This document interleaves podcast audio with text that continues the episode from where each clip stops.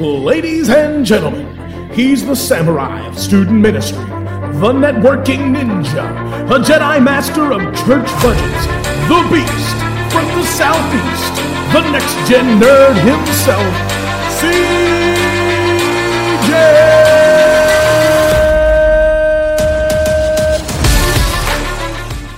What's up, my nerds? You're listening to the Next Gen Nerd Podcast. Today's interview is with my buddy MDB from LTN, and we're going to be talking about Assassin's Creed 4 Black Flag, arguably the best one in the series.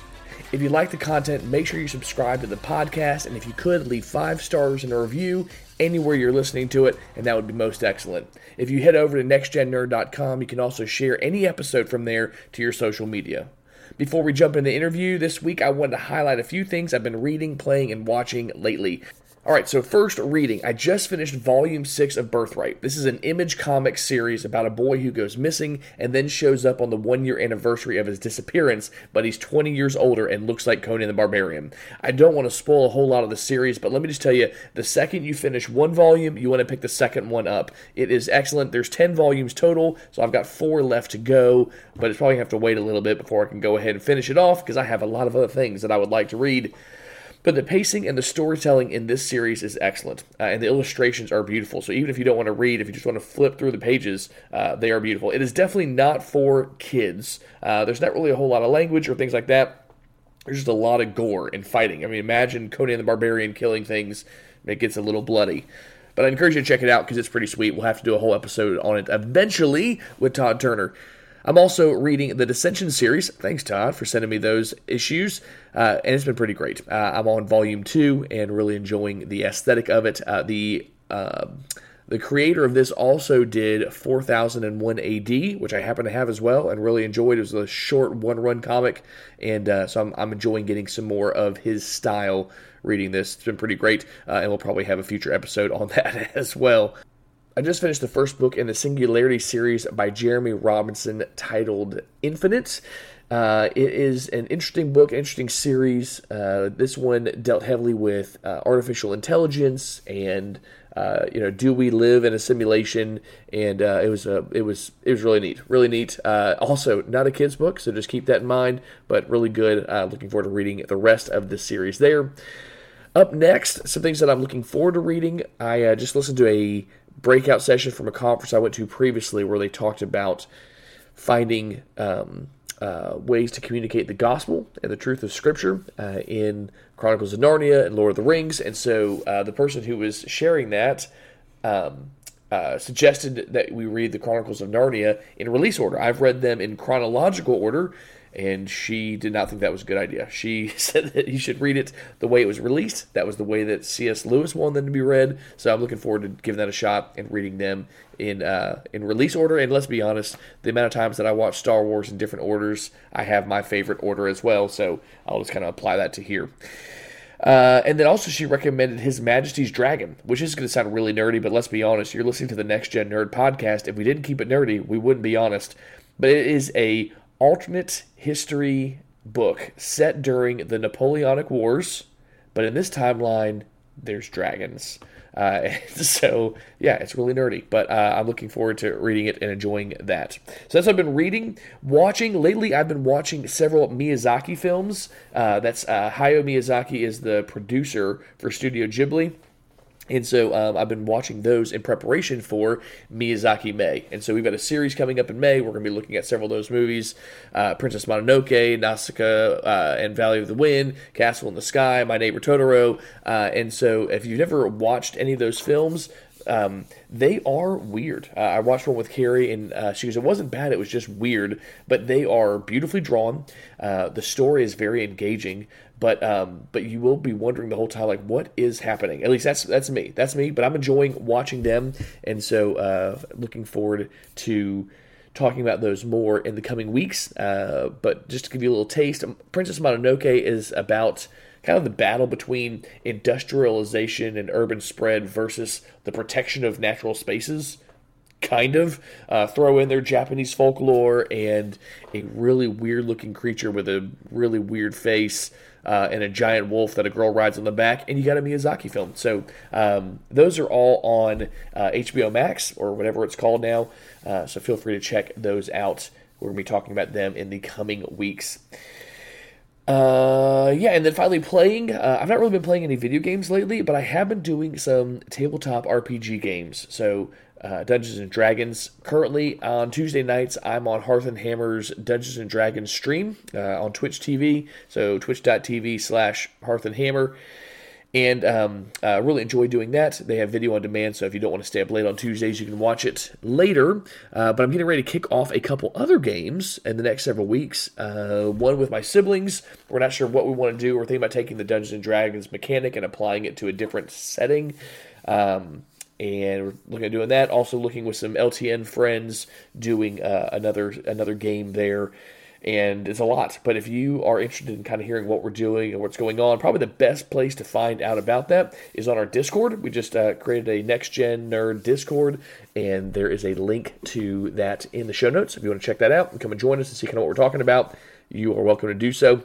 You can also hit me up at nextgennerdpodcast at gmail.com and you can share what you're into or you can ask questions about what I've been watching or listening to or playing uh, and uh, would love to talk to you about that.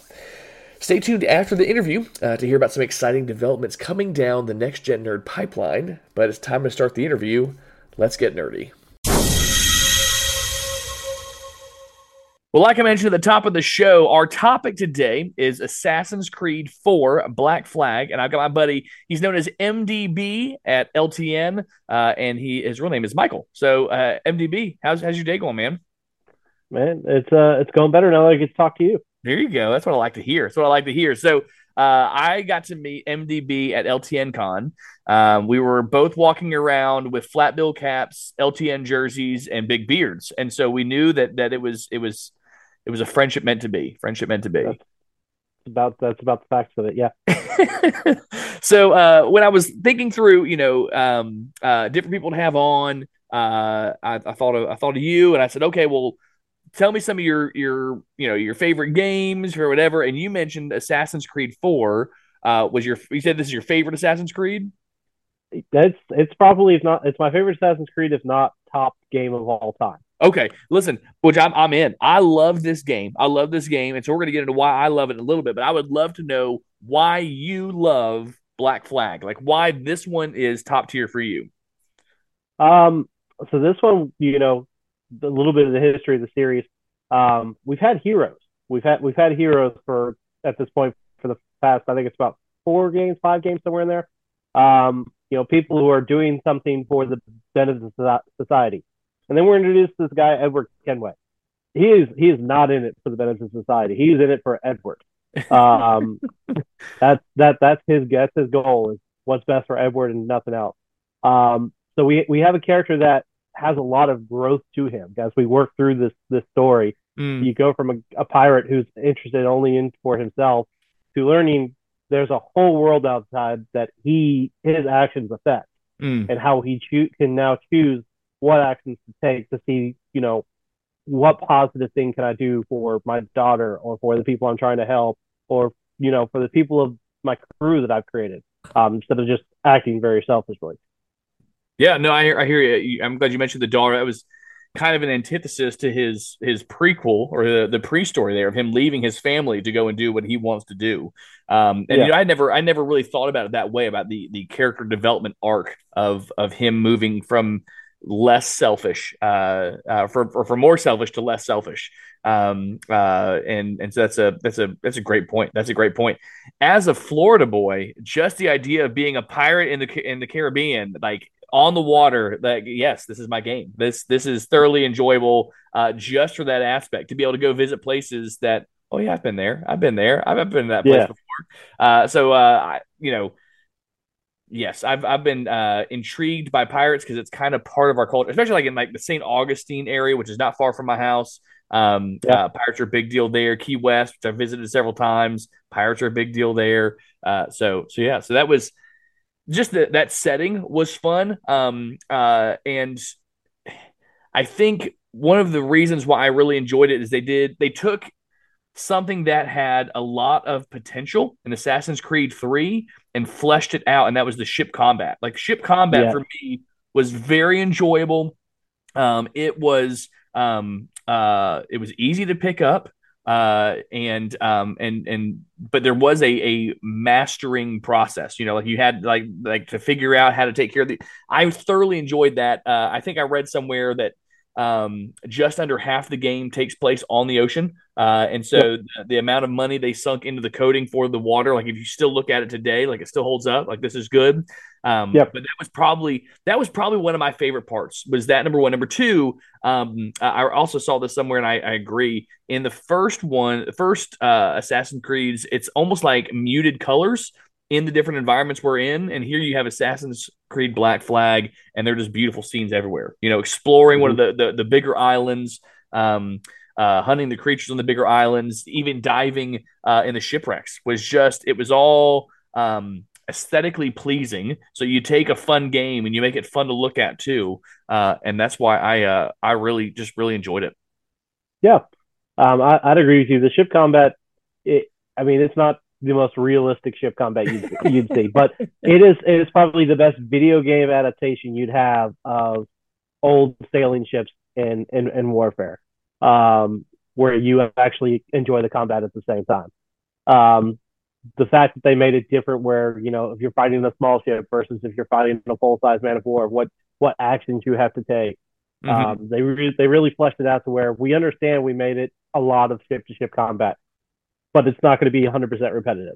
Right. Um, which made it a lot more interesting. The the shipwrecks, probably my wife's favorite part is to watch me dive under there and run away from sharks. Um, absolutely her favorite thing is just to point at me and say, it's going to eat you. And I'm, yes, yes, thank you. That's, that's helpful. Um, but on top of that, the fact that once you get to a certain point in the game, the you build your own fleet. So mm. it's no longer just about your ship. It's about what you're you can do with these ships you've been attacking and taking. Right. Right. Um, and just kind of building your own personal wealth and fleet through that direction, which adds a, another, you know, a world building of the game. So we've gone from just having combat and fun to now you get your own little island and you get to build the fleet that is harbored there and you get to build the buildings that are there and you get to make your own little slice of Caribbean paradise for yourself. Um, so I mean, they they really kind of took the idea of if we're going to do this, we've got to go all the way and make this as entertaining as possible. And honestly, for a game that came out on you know two generations ago, you I played on the Switch, and guess what? It's it's still fun. so, uh, so I played through all the way through one time. Then I got it for Xbox One, and I got about halfway through. I haven't finished it. I've been playing. Uh, actually, I've been playing Assassin's Creed Odyssey at this point.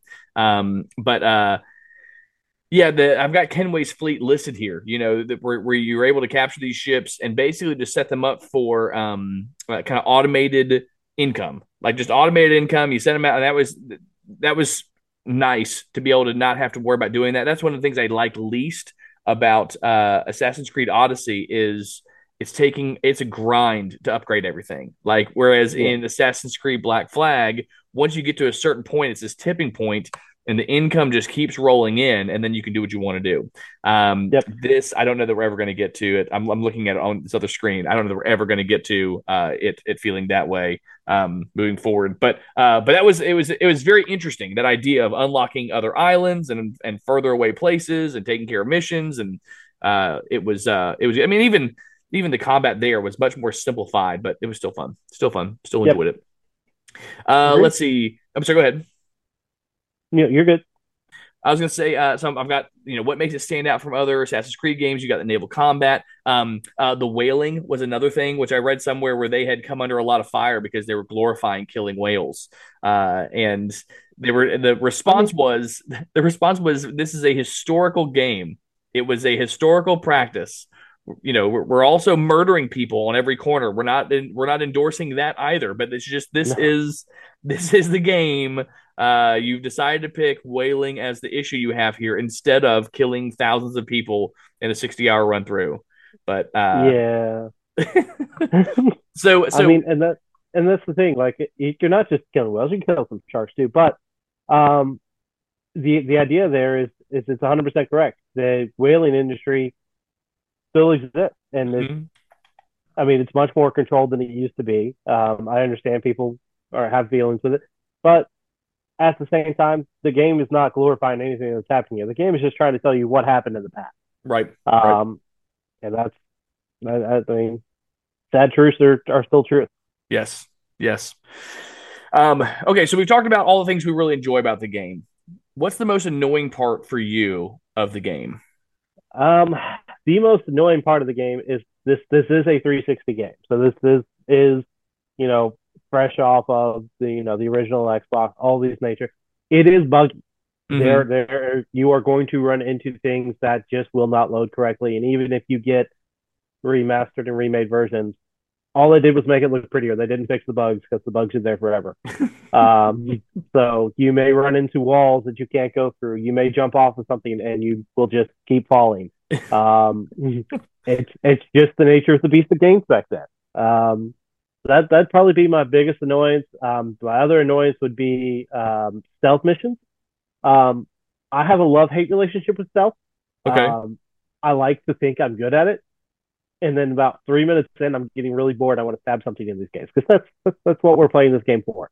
Yes. Um, so it, it it it's there. It's it's an important part because I mean you're still you're still trying to be an assassin by the end of this.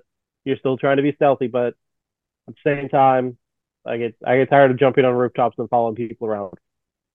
Yeah, yeah. No, I, I'm with you. There's and I think there was more tailing missions in this game than there have been in other ones. Um, and they do they they slow everything down, and you got to wait. And I mean, yes, this to push the story forward, but um, but that was uh, that was definitely frustrating. Yeah, the um, uh, bugs were annoying. Some of the parkour too, like you would just inexplicably fall off of the highest point on a pirate ship, and then possibly die, and then lose the whole con- and you have to start all over. Got to start uh, start all over, but start that that piece all over again, and um, so that was kind of frustrating. He's like, I did not push to jump that way. I did not push to jump. I did not push to drop that. So it's all those all those bugs. Which I mean, really, if we're picking out those tiny things that happen on a very rare occasion, it's a fairly good game. Fairly good game. Yep. So um, the next Assassin's Creed, I, I, haven't looked to see if they have anything listed. Where would you want to see the franchise go next? Like, what piece of history would you want to see go next, or or what would you want them to add moving forward? What are your thoughts? Um, so I've heard I've heard rumors. Uh, um, there are rumors that we go to uh, Aztec nature, uh, so going okay. into Central and South America. Okay. Um, there's always the rumor that we're going to feudal Japan or ancient Japan, um, which 100% yes. have been yes. okay with that decision. Um, Samurai's Creed, think, yes, please. Yes.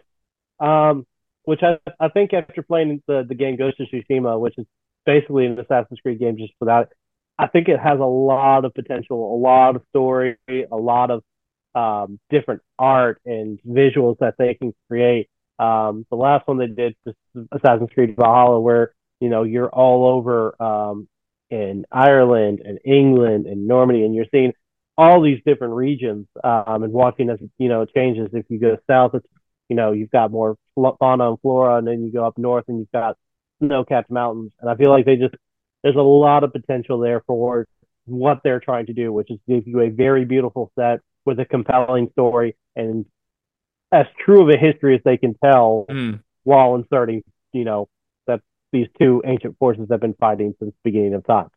Um, so I think I think they could do a lot of good in that direction. Um, but I also, you know, I, I wasn't sure how Egypt or ancient Greece was going to go um, and both blew it out of the water. So yeah. go with Aztec. I mean, it could be a lot more fun than I think. Yeah how how modern do you think they can go? How far? How um, how close to present time do you think they can go, and it not feel like this is not an Assassin's Creed game? So the the closest they've probably ever gone would be um, Assassin's Creed Syndicate, which is when they were in probably post Civil War, just before um, the turn of the century, uh, London right? Um, which was a, very a very good game. You this was one of the the first one where you got to deal with a female character in a mainline game. Mm. Um, so you got to play a set of twins, a brother and a sister, um, and that that worked pretty well. Um, it locked you into one city that was in the middle of the Industrial Revolution. so it added a couple of things, um, some more modern firearms, kind of a, a gas gun for zip for zip lining. Um, so it had some so it had some uh, stuff like that. Towards the end, you could be the daughter of one of them, and it was uh, World War One time. Okay, that felt a little bit too close to home. Okay, um, it felt like there was a lot of a lot of history that we had at this point. Because I mean, closer you come to our our current times, the more we know about what what happened. Um, so I feel like they'd have to have their absolute A game if they went that close mm. onto what actually happened. Okay. Um, and you'll have more fight back of, oh well, this this didn't happen. Well, yes, but we need it for the story. Mm. Um, so just just kind of that balancing act of you could do a World War One era and say, you know, all these countries that were basically just asking to go to war, the Templars were causing it, and the Assassins right. were trying to stop it. But you just have to have your facts on it. Yeah, I'm thinking like um, I don't know if you ever read uh, Abraham Lincoln uh, Vampire Hunter. I don't know if you read that book or not. Yeah. Uh, but you know that's a you know it, I guess an example of if you could do an alternate history, have it very close, adjust several things, and then have a completely different premise. You know, and so um, uh, I'm just I'm I'm thinking through the mechanics and going okay, you know the the up close combat is really what is the the hallmark of all these games. And at what point do you go, they're not doing that anymore? You know, they're not going to get that close. Um, so it would, I was just, I was just wondering how far, how far modern it could go. Um, and yeah, I guess World War One, um, you know, getting behind enemy lines and, and especially with trench warfare, you could probably do something there that might work out okay. But after that, um, not as much. Not as much. I mean, I guess you got some spy games. So I mean, you could be a spy that was trying to infiltrate, you know, whatever. I don't know. But um, but I'm with you on uh Feudal Japan. Feudal Japan sounds like a sounds like a lot of fun. Um uh yeah, Egypt. I, I, Egypt. I, it was okay. It was. I've got that one. I haven't beaten that one yet. I played probably fifty percent of the way through the story on that one. Um, I'm. A, I mean, a big fan of uh, ancient Greece, and so uh, I've thoroughly enjoyed this one. Uh, Valhalla is sitting on my shelf. I will not start it until I finish this one, uh, which I'm I'm getting closer and closer. I'm getting closer and closer. I'm looking at my map of the cultists on uh, ancient Greece, and I've got like seven left. You know, so like I'm I'm getting closer and closer to finishing this one, but not there yet. But I would love to play as a ninja or as a samurai. Samurai would be so much fun to play as a samurai. Mm. Um, that would be that would be good. That would be good. So looking at certain mechanics that have been added across the games, is there anything you go, man, I really wish they could include more of this or adjust this? Um, uh, bring it like it could be something as revolutionary as the naval combat or something smaller. What what are what is Assassin's Creed missing? Um, so I think I think we lost a little bit. So the naval naval combat started in three, went into four, and then went into Rogue and then it's a little bit an odyssey. Um, it's not a it's not a very big focus, but it's there. Um, so I feel like we had an option for more than just the um, the running gun. Um, mm-hmm. You know, close quarter fighting. Because um, with Valhalla, you have a ship, but you're really not. You're just using it to get places. Right. Um, right. It, it's more of a transport. So I feel like they they could they if they could find a way to include more of that of here's a new mechanic that's a little, maybe similar to what you know, but also a little different. Um, something I liked in um, Odyssey is the control battles um, mm-hmm. that didn't transfer yep. over. That I would really have liked, um, where you, you know, you kind of control the outcome of the side story. So right. The main story, of course, is about the assassins and the Templars, but the side story is, oh, do I, you know, do I want it to be the, the Spartans or the Athenians? Well, you know, in the Valhalla, I kind of wish could you be a can help the Vikings or help the English or something mm. something of that nature? Right. So I, I, feel like they could do they could do that, um, especially if they were to go feudal Japan, say right around the Civil War in the 1800s. Um, I feel like that'd be a really interesting. Of you get to pick your side. Do you side with the shogunate or do you side with the imperialists? Um, something of that nature. Yeah. So just just a little bit more control into the historic aspect of what you're what's around you. I got you. So uh, one thing I've gotten into more in uh, in some of the newer Assassin's Creed games is especially Odyssey, where you have these bases where you have nine objectives you have to go through. And I could just wipe the entire base out, but I try to instead uh, see how many of the objectives I can complete without killing anyone extra, just to see if I can do it. Uh, originally, it was because I didn't have enough money to keep paying off the bounties because uh, you kill a, a dozen people and now you got to pay the bounty off. Um, and I'm wondering if you could take a piece from like a game, a game like Hitman, where they have these extra little objectives. You know, like instead of going in and stealing something, could you get in and plant this piece, or could you you're going to assassinate this person, but to make it look like an accident, you have to go ahead and set these things in motion. Uh, extra pieces to rather than just can I get in there and run away? Uh, can I be a true master of of this? Um, Yep. I don't know. I, it might be might be a, a fun thing to add there. Um, so well, that, and that's that's something that that I feel like we've also lost. That you know, when you look at Ezio and um, I will never be able to pronounce the first character's name. Um, when you look at them, they they were true assassins. So they were the idea was that they were not only you know getting the big fights and clearing ruins, but they were individually attacking people. Mm-hmm. Um, Whereas the newer series, they've they've lost that a bit. Um, yeah. You're you're much more a fighter. Yeah. Um, so if if we are going to continue to call ourselves the Assassin's Creed and be the assassins, I mean, we do need to have a little bit more of train to to kill without people knowing that it was you. Yeah. Yeah. Yes. Otherwise, there it's not really in the shadows. no. Yes. This guy jumped off this building and stabbed this dude in the head, and he had uh an, an assassin's uh emblem on his out yeah okay i'm guessing it was the assassins that did that one um yep yeah i can see that i can see that all right well let's take a look at uh if you were kenway but it's not kenway uh if you were the lead character in assassin's creed uh couple things um what would you name your ship and like what would it look like i put on i put in our questions to think about like the whole decoration uh, but um but it just in general, like you've got you're making your ship, and um, uh, yeah, what does it look like? What do you call it? Uh, my ship. That's a, that's a good question. I've been thinking about this for a minute. Um, my ship would probably be called um, the Tidal Wave. Okay. Um, and as the idea is that you know you're you're a pirate in the Caribbean. Um, your ship is you, you're probably a, a solo ship. Mm-hmm. um, so you your best friend is going to be surprise and camouflage. So I feel like I'd, I'd, have my ship a little bit more painted blue, um, some something to kind of throw off the the view of the horizon. Okay. Um, so you know, by the time you see us, it, it, may be a little bit too late to start taking you know the maneuvers you need to take to get away from us. Um, but me me thinking more practically. Um, if we're thinking of just you know a fun video game Assassin's Creed ship, I'm gonna I'm gonna make that thing look as absolutely ridiculous as possible because why why not? You know, have have some have some ducky sails and all kinds of just, just coming right at you full yeah. of cannon fire. Um, because you know what, you're gonna be scared of the rubber ducky as well.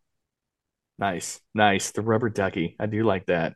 Yeah, I went more silly when I was thinking about mine. I um, like I mentioned, I did an episode on um uh with a uh, my brother in law recently and we were looking at the book Hell Divers. And then I don't know if you've read the book Hell Divers. If not, strongly recommend it. Excellent book. Um, but uh, basically, there are these squadrons of Marines that rocket out of these blimps to the ground, and they have names. And so he went very. He's a Marine, and so he was like, "Oh, uh, it would be the Devil Dogs, or whatever else." And I was like, okay, what would mine be? And I used to have this call sign when we were in high school. Uh, I was Rabid Yoda. I was Rabid Yoda. And so I was like, oh, I would be uh, I'd be Yoda Squadron. That'd be good. And so when I was thinking about this ship, it was the same thing. It was like, you know, something to do with Yoda, and then having Yoda on the front of it, like that as my as my as, as my uh, crest there at the front. The the decoration, just Yoda sitting there very peacefully uh, as he's we're coming to sink your ship. Uh, so I don't know. So maybe like um, uh, I was thinking like uh, Yoda's dagger or something like that. Some something Yoda silly, something a little more serious than threatening on the back end.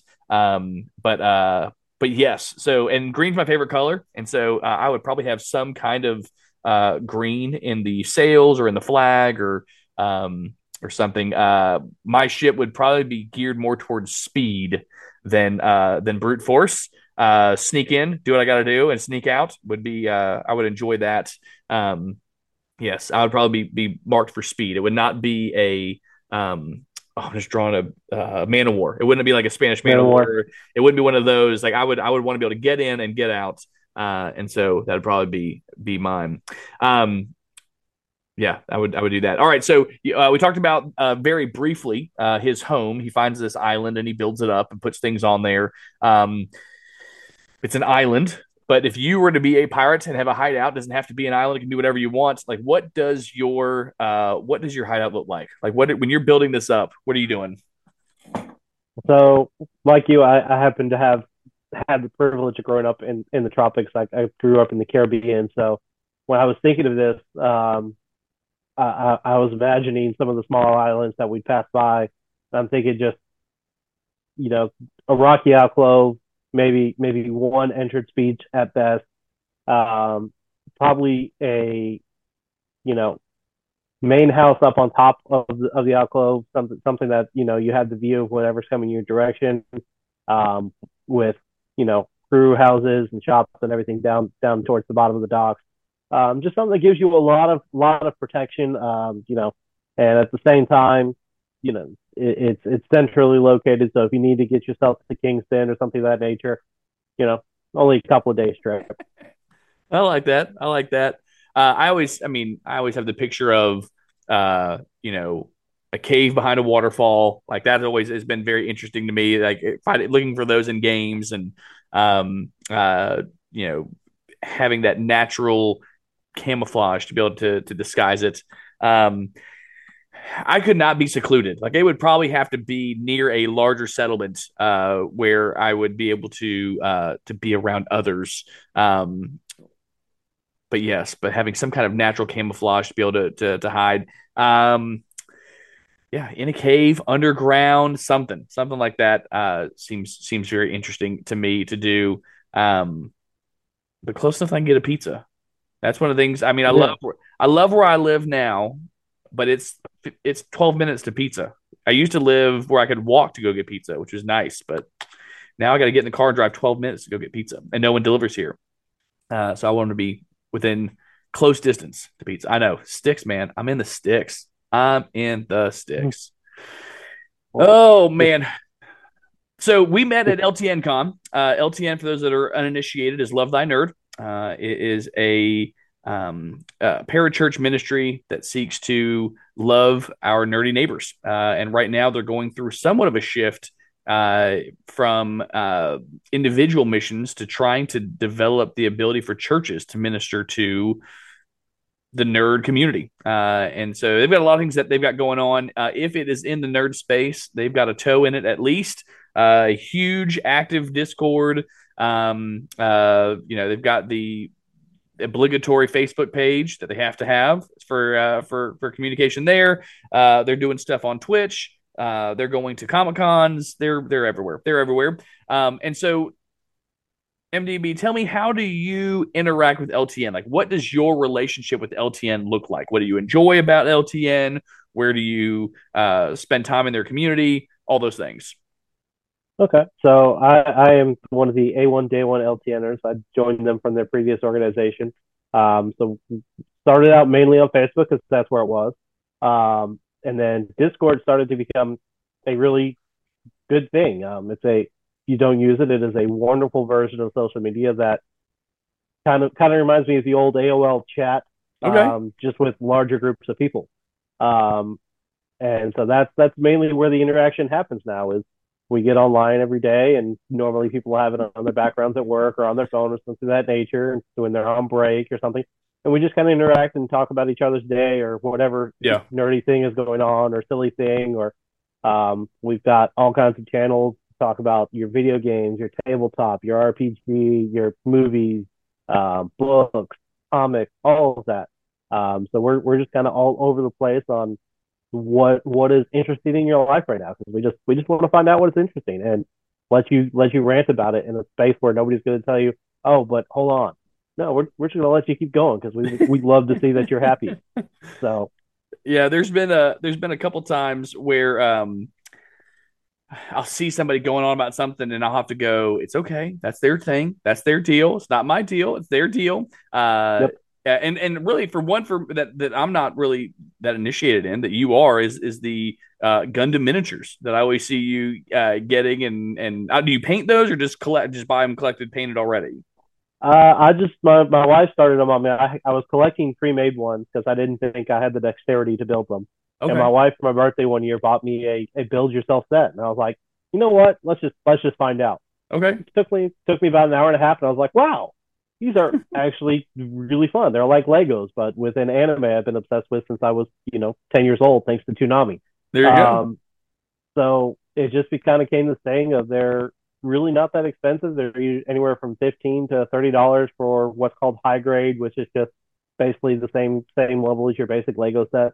Okay. Um, and so I was just kind of like, you know what? I love Legos, but my wallet doesn't. So it's much more appreciative if I just build a couple of these and, you know, have two or three of them and, you know, instead of buying one Mandalorian set. That's just, that's just how that worked out. I got you. Um, so, uh, one thing that I've noticed that you're really involved in, and we talked about, we had lunch. Uh, I was in Chattanooga for a conference, and uh, we went and talked about different things. And you're really involved in the um, Bible discussion uh, on LTN. So tell me about that arm of the Discord because it's all through that's all through Discord, right? Yeah. Um, so that kind of that kind of came about that we were all talking in what was Bible chat. I believe that may have gone away today, but it's fine. We have other stuff. Um, we were also kind of talking about, hey, I'm reading this, hey, I'm reading this, hey, I'm reading this, and they became, what if we all just read it together? Mm. Um, you know, we're we're we're a little bit of a community. We're you know the island of misfit toys a little bit of you know not everybody in our churches are nerdy so not everybody understands what we understand. Um, so what if we took the time to study study what the what we're what we believe in together? Um, and it started out as just kind of a daily bible reading chat. Where we just kind of everybody took a vote hey we're going to read this book this month or this book and then every day we're just going to read a chapter and come here and talk about it. Mm. um, and that developed into we we kind of realized if we want to do this seriously, we need to actually talk with each other. Mm. Um, we actually need to take some intentional time, at least once a week, to communicate what it is we're getting from what we're reading, and or any questions, or say, hey, this is I'm stumbling on this. What's what what are you guys getting? Right. Um, so it's become every Wednesday around eight o'clock we meet and we just talk for about an hour and a half, um, sometimes less, sometimes more, just depending on the subject. Uh, you know, this is this is what you know. Right now, we're going through Mark because we're doing a 40 day uh, gospel challenge before Easter. You know, this this is what Mark three is is getting at me today, mm. or Mark Mark four really rocked my world, or you know, when we were finishing up Matthew and and we got to the Great Commission, I was like, man, I just, it just it was different this time. Mm. Um, and just just kind of letting letting that happen in a space that not I'm not saying everybody doesn't have, but there are a lot that don't. They mm. just, they may not have that safe space in their church to be like, this is these are people that I feel like will not judge me for what I don't know, or you know, if I apply it to this aspect of my life, they'll just be like, wow, that's something I haven't seen before. Hmm. Hmm. Well, that's good, man. And I think it looks like they've got they're they're even moving into more specialized Bible discussion forums. I think they're wanting to do small groups like um uh, like Lux does, like Lux Digital Church does. Uh, yeah. And so it'll be it'll be interesting to see kind of what comes out of that. What comes out of that. I wish I could participate some. Wednesday nights are tough for me, man. After I get done with you, it's like 8 45, and then it's I can either spend time with my wife or come and talk to you guys, and I pick her every time. Uh, I don't blame you. This is why I, I, teach college and young adults, and for whatever reason, they pick Tuesday nights to hang out. And I'm like, okay. all right, that's fine. You want to do Tuesdays? That means my Wednesdays are free. Perfect. Perfect. Well, sounds good, man. Well, hey, uh, if somebody wanted to uh, find you on social media, where do they go? Um, so I am on the Facebook on occasion. Um, I am Michael Brown the second. Um, Instagram, I'm probably more there uh, at the MDB. Um, and then of course the LTN Discord. Um, we I'm usually there every day, just checking in on people. Usually early in the morning, saying where's where's the caffeine at. Yes. Um, and uh, just just the talking about chicken sandwiches and all the fun stuff that we get get along with. So nice, nice. Well, man, I appreciate you coming and spending time with us, and uh, I'll talk to you again soon. Yes, sir. Well, thank you for listening to the show. Don't forget to subscribe so you don't miss the next episode, which will be talking about the 92 X Men, that cartoon that came on Fox Cartoons in 1992. We'll be talking with Steve Valdez from Save Point Ministries. Really excited about the questions, excited about the interview. It's going to be a good one. You don't want to miss it. If you're enjoying the show, leave us a review and five stars so others can find the show. And if you have a comment you'd like to share, drop us an email at nextgennerdpodcast at gmail.com and I'll read it on the show. If you want even more Next Gen Nerd, you can find me on Instagram at nextgen underscore nerd or on Twitter at nextgen underscore nerd. I mentioned at the top of the show that there's some new developments coming. Our next episode will be adding the option of watching the show on YouTube. So we'll have an actual video component to the show. It'll still be available on audio as well. Uh, but eventually, we might even do some of these interviews live on Twitch so you can interact with the guest. Uh, but that's for another day. Uh, next month, we are dedicating all our shows to Hayao Miyazaki's films. I mentioned that earlier. We've got several guests lined up to talk about those movies. Uh, and as I said, all of them are available to watch on HBO Max or Discovery Max or Max Max. I don't know. Whatever they're calling themselves now, they're on there so you can check it out. Uh, and also coming up soon, we'll have a merch shop. So if you want a next gen coffee mug or a shirt with my face on it, you'll be able to scratch that itch. Uh, this and more is coming soon to the Next Gen Nerd podcast. Well, that's it for this episode. Until next time. Peace out, See you, Seacrest.